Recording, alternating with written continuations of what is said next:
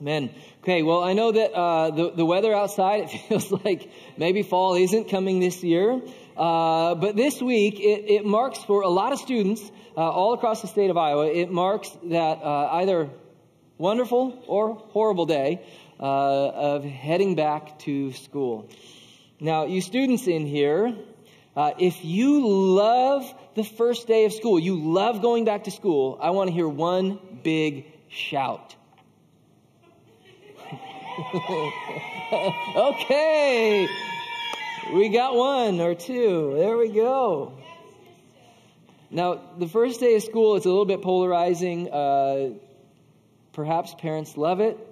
Uh, I know for me as a kid, I despised it. Actually, I found out I had tear ducts uh, when it came to the first day of school. I would just sit there and cry. And there's something about the start of school, and like particularly this time of year, that like the weather, Lord willing, starts to shift a little bit. School kind of comes back around, some of those familiar rhythms. There's something that stirs up inside of me just a flood of old memories and even just some old impulses and instincts that are associated with the beginning of school. And I bet you all have some of those as well, but I know for me, I used to be a runner.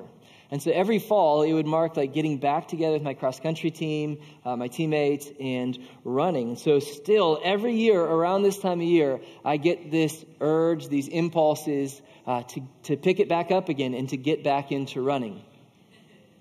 And then I wait just a little bit and it goes away, and everything's good again. But something that also comes back to my mind every year in the fall is my testimony. I became a Christian in the fall of my sophomore year at Drake University. And every year around this time of year, there's just memories of coming to Christ in my testimony that are brought back to mind. And at the time, I was completely unchurched. Uh, I came to Christ through reading the book of John. I, I, I came across the gospel um, and understood the gospel through the book of John. And it was not until actually the spring of my sophomore year that I finally got connected into the church. It was actually our church. And when I did, I stepped into church for the first time in my life. Uh, for one thing, I, I, was so encouraged by the people. I really enjoyed the people. They were incredibly kind and, and they lived life on purpose. And I was so encouraged by that. But also, these people, when I stepped into the church for the first time, I realized they do a lot of really weird things that I don't understand. Uh, one of them was like praying out loud, for example. Didn't understand what that was or why they did it. But another was this public dunking ceremony that they called baptism. And at the time, after they would dunk somebody and baptize them, then they would follow it up with this loud clapping, singing, uh, horribly off key. And that was my introduction to baptism. Okay? Later that summer, I too was baptized as a believer in Christ. And at the time, I think I understood that baptism was commanded for Jesus' followers. I understood that it was therefore something I needed to do as a follower of Jesus.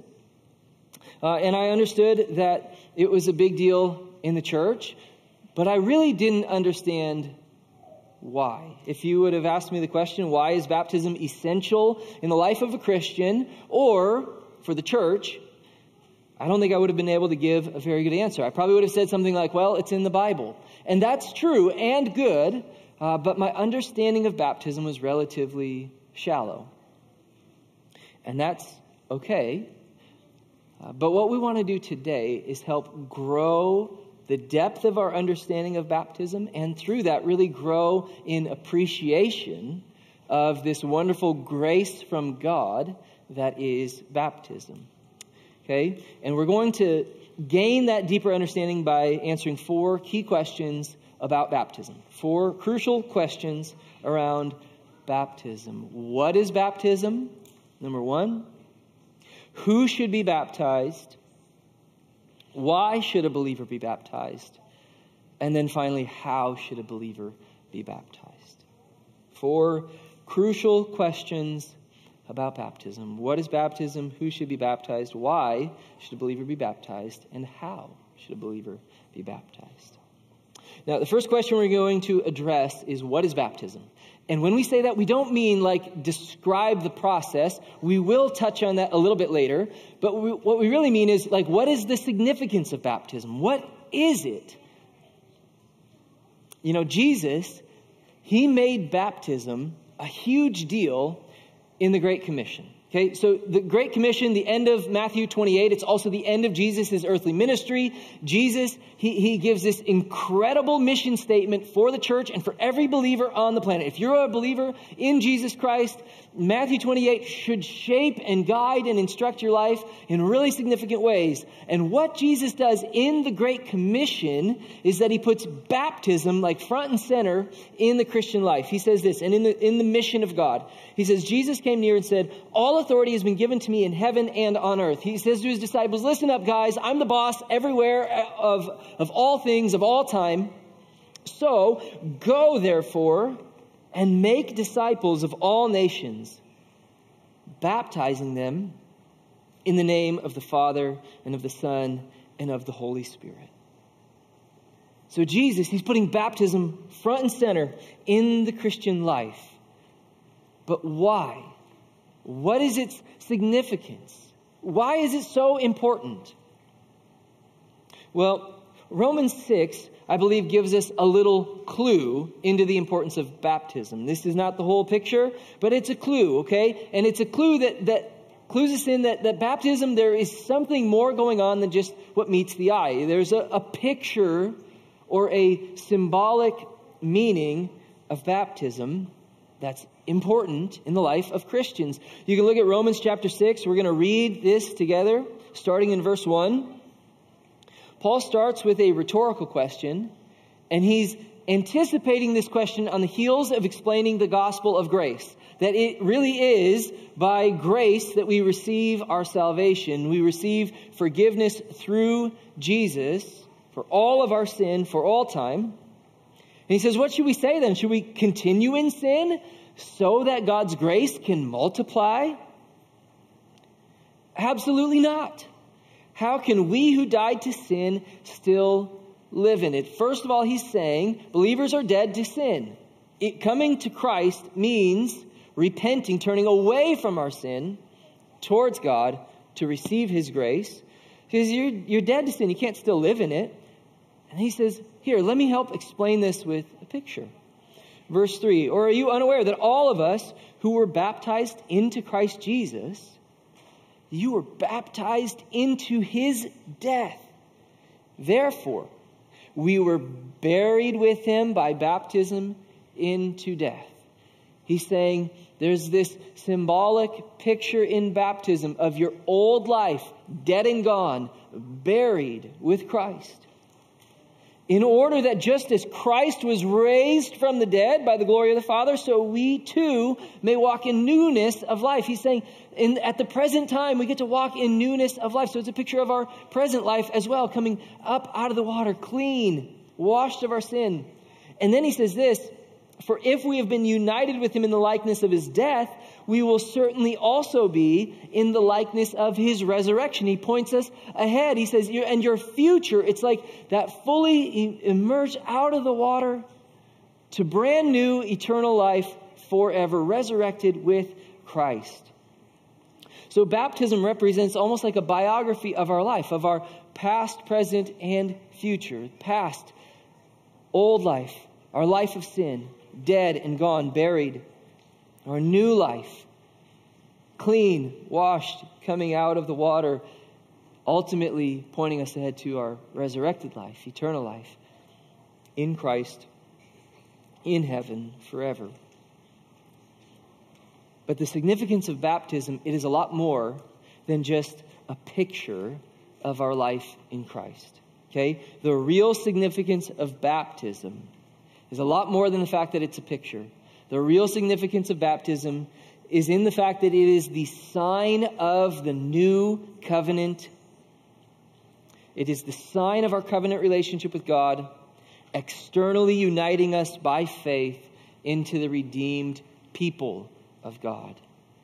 The real significance of baptism is that it is the sign of the new covenant, externally uniting us into the people of God, or externally marking us as the redeemed people of God. Now, I know that's a little bit of a mouthful, but we're going to talk through this, and I, I hope that it helps to simplify uh, and, break this down for us. Now, do you know that the whole world it can be divided really into two different types of people? Okay, God's people and not God's people. You, you could split the whole world into two different types of people. When, it, when you boil it all down, either you are in covenant relationship with God, one of God's people, or you are not God's people. Either you are in covenant relationship with God, one of God's people, who is going to spend all of eternity in eternal life with the Lord as his people, or you are not God's people. Every single one of you here is either one of God's people, and you will spend eternity with him in eternal life in heaven, or you are not God's people. And if you were to die today, you would stand condemned and judged, separated from God and everyone else in hell. And that is how you can boil down the world. Either you are part of God's people or you are not. Now, if you are part of God's people, the question I want you to think about this morning is this How did you become one of God's people? How is it that you find yourself on the inside as one of God's people? Were you born that way? No. You, just like me, you were born with a sinful nature. And, and our, our lives and our choices, they reveal that sinful nature. We were not born God's people. We were born not God's people. So, how is it that you became God's people? Did you do something? Did you do something great? Did you go to church? Did you go to church enough times so that now you really are part of God's people? Or, or did you like help somebody across the street and uh, discover the cure for cancer and do some other great moral good in the world? No. That is not how you went from not God's people to now find yourself if you are in fact one of God's people, as one of God's people. How did you become one of God's people? If you are one of God's people, then you arrived there the same way that anyone else did. It is by grace alone, through faith alone, in Christ alone. It is not by works. Ephesians 2 8 and 9 says, For you are saved by grace through faith. And this is not from yourselves. It is God's gift, not from works, so that no one can boast. In other words, the way that we entered into the redeemed covenant community of God's people, the way that we be, went from not God's people to God's people, and entered into that covenant community, it is by an internal work of conversion by grace through faith in Christ. There is an internal work of conversion that God accomplishes, taking a sinful, broken, fallen human being and giving them a brand new heart, a brand new spirit by grace through faith in Christ. The internal work of conversion. That is how we find ourselves in this wonderful place, this wonderful community called God's people, who will spend all of eternity with eternal life in heaven. Okay? That is how it works. 2 Corinthians 5 calls us a new creation. The old is dead and gone, the new has come. That internal work of conversion by grace through faith in Christ.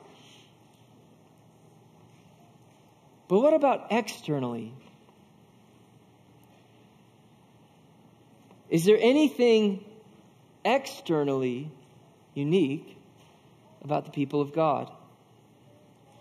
Another way to ask it is this What externally places us into this covenant community of God's people? What marks us? And that is where baptism comes in. Baptism is the external sign that marks us as part of the covenant community of God's people. It externally marks us into the redeemed community of God's people. And it is the people of God who are members of that community who perform the baptism that ushers them in, that marks them, that welcomes them, that affirms them into the covenant community of God's people. This is why the instruction for baptism that Jesus gives in Matthew 28 is actually given to who? The baptizer, the, the, the people of God. It's given to the one who will affirm those who ought to be and are to be marked as God's people among God's people. This is the way that covenant signs work. Remember, baptism, it is the sign of a covenant relationship that if you are God's people, you have with the Lord. You stand in the Lord through a covenant relationship. And baptism is the external sign that marks us as part of that covenant community. And this is why baptism is such a significant thing in the life of a believer and for the church. It is the mark, it is the sign that we are, in fact, God's people. Now, to be extremely clear, does receiving the external sign of baptism make you one of God's people? No. No, it does not. It does not change the internal reality. Okay? This is why, for example, Jesus has given instructions for the church around sin and the removal from the church of the one who walks in unrepentant sin. Because by their sin, they're demonstrating they're not actually one of God's people. And that act of baptism or even welcoming someone in as a member of the church does not change the internal reality. Baptism does not produce conversion. That is done by grace through faith in Christ. It is the work of God. Another way to ask the question, though, is this Does baptism or does not getting baptized make you not a Christian? Does refusing baptism make you not a Christian, not saved, not one of God's people? Well, the answer to that question is no, but it does two very significant and consequential things. So, if you are genuinely a believer in Christ, remember, the way that we go from not God's people to God's people, it is by grace through faith in Christ. It's an inner work of conversion. Okay? But if, as a believer of Christ, who is in fact genuinely one of God's people, but you refuse to be baptized, what it does is two things. Number one, it makes you disobedient to Jesus. And that's a big deal.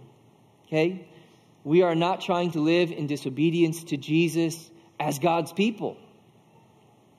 But two, it means this if you are not baptized, as a believer in Christ, if you are a believer in Christ and not baptized, it means that God's covenant community, his people, they have not yet, because they cannot yet, affirm you, they have not yet affirmed you or received you into the covenant community. They have not externally united with you in the covenant community of God's people. In other words, it sets you on an island when you refuse baptism as a believer. It puts you in no man's land. Okay? And that's a big deal. Biblically speaking, there is no category of a believer, a genuine believer, who God has converted by grace through faith in Christ, that refuses baptism. There's not a biblical category for that. It puts you on an island, it puts you in no man's land. And that's a huge deal because the redeemed people of God are not supposed to be on an island. They're not supposed to be in no man's land. They're supposed to be in the center of God's people, in His community. Uh, we walk with the Lord as we walk with one another in the covenant community. And through that, we experience the gracious life of Christ. In baptism, it's the way that God externally marks his people as his people among his people. That leads us to question number two Who should be baptized? Who should be baptized? And, and the reason we ask this question second is that once you understand baptism's significance, it's much easier to answer the question of who should be baptized. So if it is the sign that externally marks us as a part of that covenant community of the people of God, then who should be baptized? The people of God. All of them. The people of God. Those who are believers in Christ. In other words, baptism is to be practiced by those who have repented of their sin and trusted in Jesus as Lord and Savior. And this is the biblical pattern that we see throughout the New Testament. People coming to faith in Christ. That internal work of conversion is accomplished by grace through faith in Christ. And then they receive the external mark of God's people in baptism. In Acts chapter 2, for example, verse 36, this is Peter preaching the gospel at Pentecost. Notice how clearly he preaches the gospel here. He says, Therefore, let all the house of Israel know with certainty. So that phrase, I love that phrase. Let all the house of Israel know with certainty. He, he's saying, let them believe, let them have faith that this, that God has made this Jesus, whom you crucified, both Lord and Messiah. He's saying, believe with certainty, have faith that Christ, who was killed, has been raised again and is the Lord and the Messiah, the Savior. When they heard this, they were pierced to the heart. It's that internal work of conversion. And said, they said to Peter and the rest of the apostles, Brothers, what should we do? Peter replied, Repent and be baptized, each of you, in the name of Jesus Christ, for the forgiveness of your sins, and you will receive the gift of the Holy Spirit. For the promise is for you and for your children and for all who are far off, as many as our Lord, the Lord our God will call. With many other words, he testified and he strongly urged them, saying, Be saved from this corrupt generation. So those who accepted his message were baptized and that day, about 3,000 people were added to them. And throughout the New Testament, this is the example that we see in the scriptures. Who should be baptized? It's those who heard the gospel and received it. They were pierced to the heart. The internal work of God accomplished in them.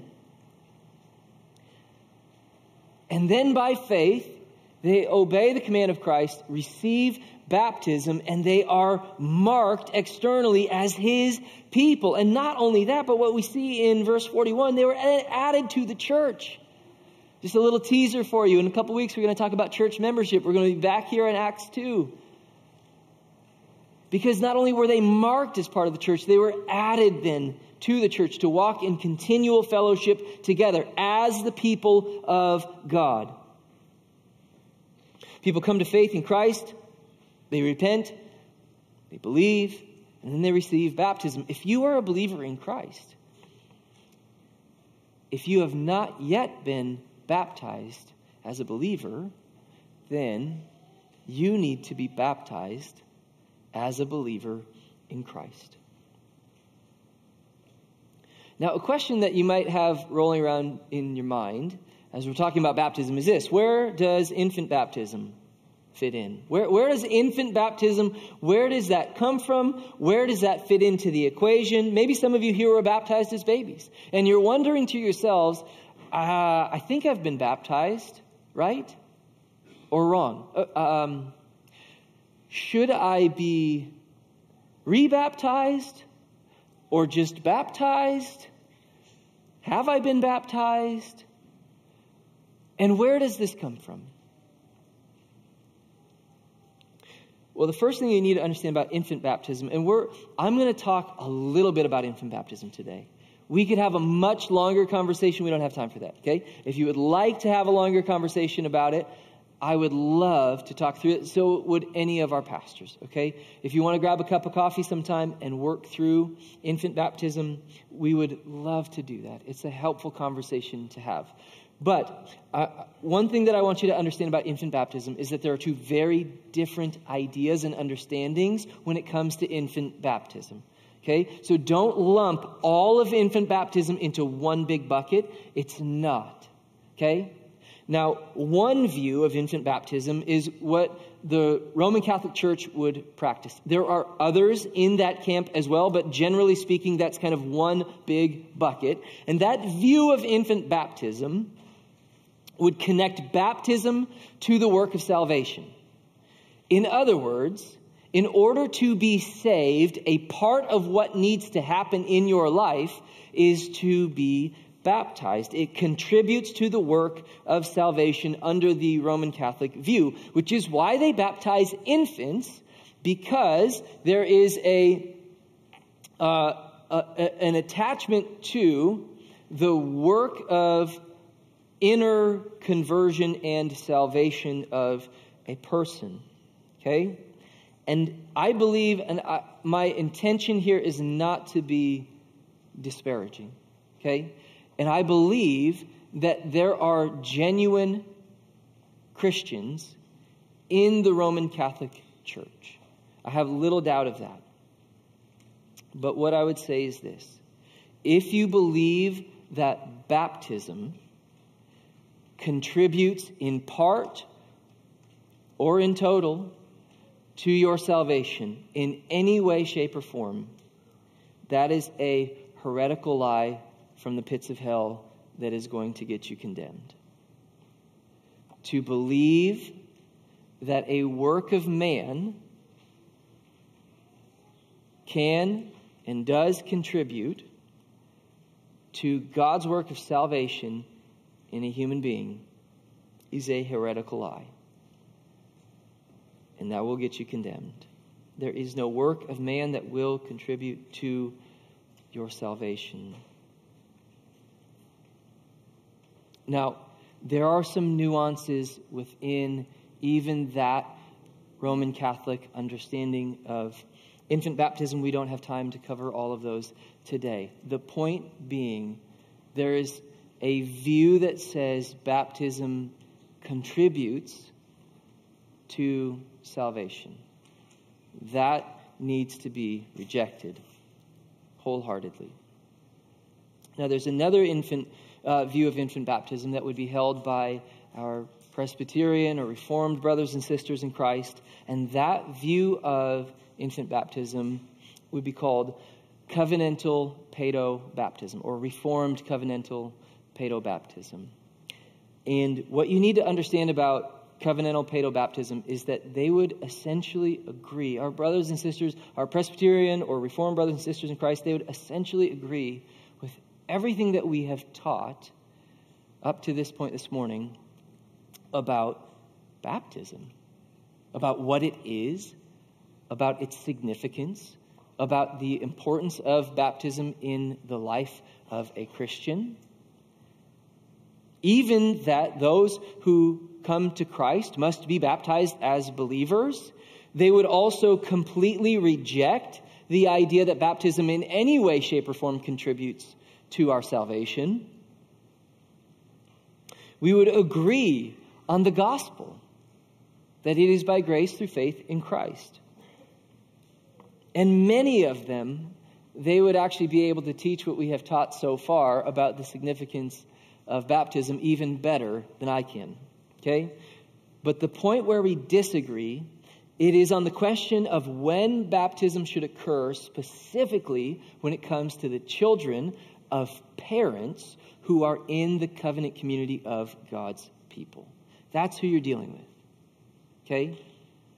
So even for the person who grew up outside of the church, they would agree on the timing of baptism that it should come after they have repented and come to faith in Christ. But specifically for children of parents who are in that covenant community of God's people, what they would say is that those children, they are instructed by God to be raised in the covenant community, which we would affirm, we would agree with. The instruction is that parents raise your children in the fear of the Lord. Okay? Bring them up in the covenant community. It's why we bring our kids to church with us. It's why we ask them to sing songs of worship and praise with us. It's why we have them pray. It's why we have them join us in the study of God's Word. But for the person who believes in Reformed covenantal paedobaptism, they would say if they are to be brought up in the covenant community of God's people, then they ought to be marked as such. And that is not because they believe that it accomplishes the internal work of conversion. It is not because they believe that every single one of those children will eventually come to genuine saving faith in Christ, but instead they believe that this is the way that the sign ought to work. It ought to point ahead.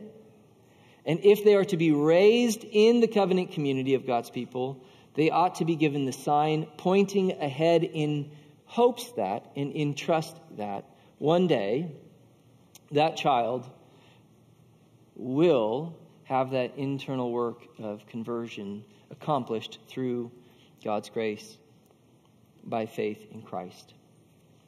Now, remember, that's not the example that we have spelled out in the New Testament.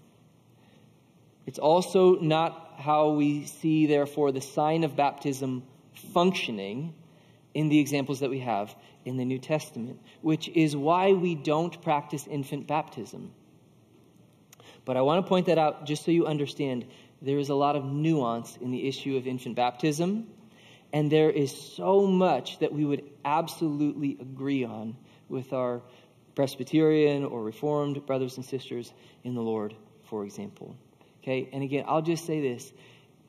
If you want to have a longer conversation through some of these things, our pastoral team would love to, any of us pastors would love to sit down and walk through that with you. But in love, what we would say is this as it regards infant baptism, if you were baptized as a baby and have not received baptism as a believer in Christ, then you need to be baptized.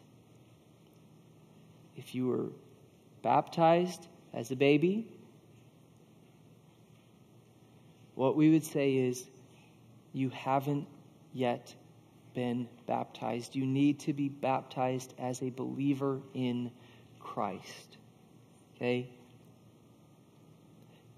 Again, you need to be marked as one of God's people, by God's people, among God's people. Question number three Why should a believer be baptized? Why?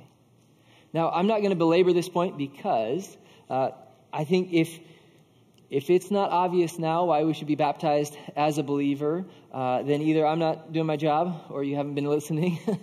but as we really work through what baptism is, the significance of it, and who should be baptized, I think it becomes self evident why we ought to be baptized. But if you want to boil it down even further, I believe you can. Fundamentally, the reason we get baptized is this Jesus has commanded his followers to be baptized. Fundamentally, at its core,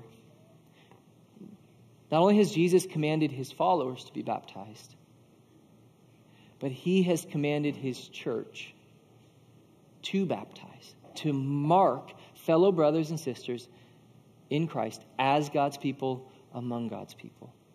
Okay? And so it is an act of obedience. Why should we be baptized? It is obedience to Jesus. But beyond that, it's also it is a wonderful declaration of the work of God. It's a wonderful, glorious declaration of, of the saving work of God and the worth of Jesus in the life of a sinner who has been saved by grace through faith in Christ. It's an opportunity for God to be glorified for the work that He has done. But again, if you want to understand why we ought to be baptized as believers, I think the most helpful thing you can do is to understand its significance and to understand who should be baptized. Now, the last question I want to address this morning is this How should a believer be baptized? How? We'll talk a little bit about the practice of baptism, and I want to point out two important things with the practice of baptism. Number one, believers should be baptized by immersion. By immersion.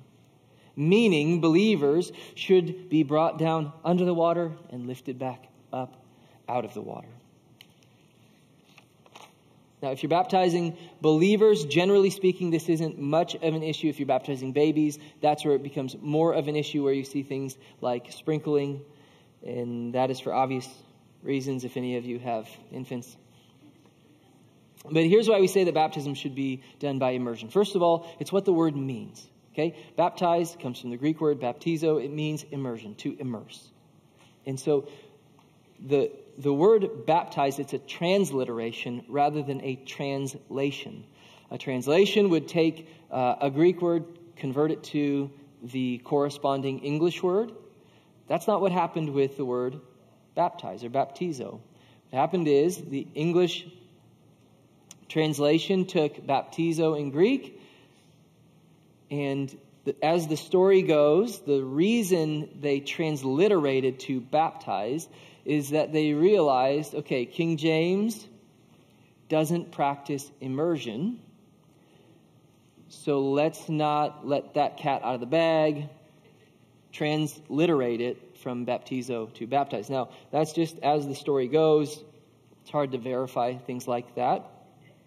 But if you look at the New Testament examples of baptism, what you'll notice is that they all seem pretty clearly to exhibit immersion. So, Jesus, for example, is baptized in the Jordan. Remember, he goes down into the water, he comes back out, and the Spirit descends upon him like a dove. The voice of God comes.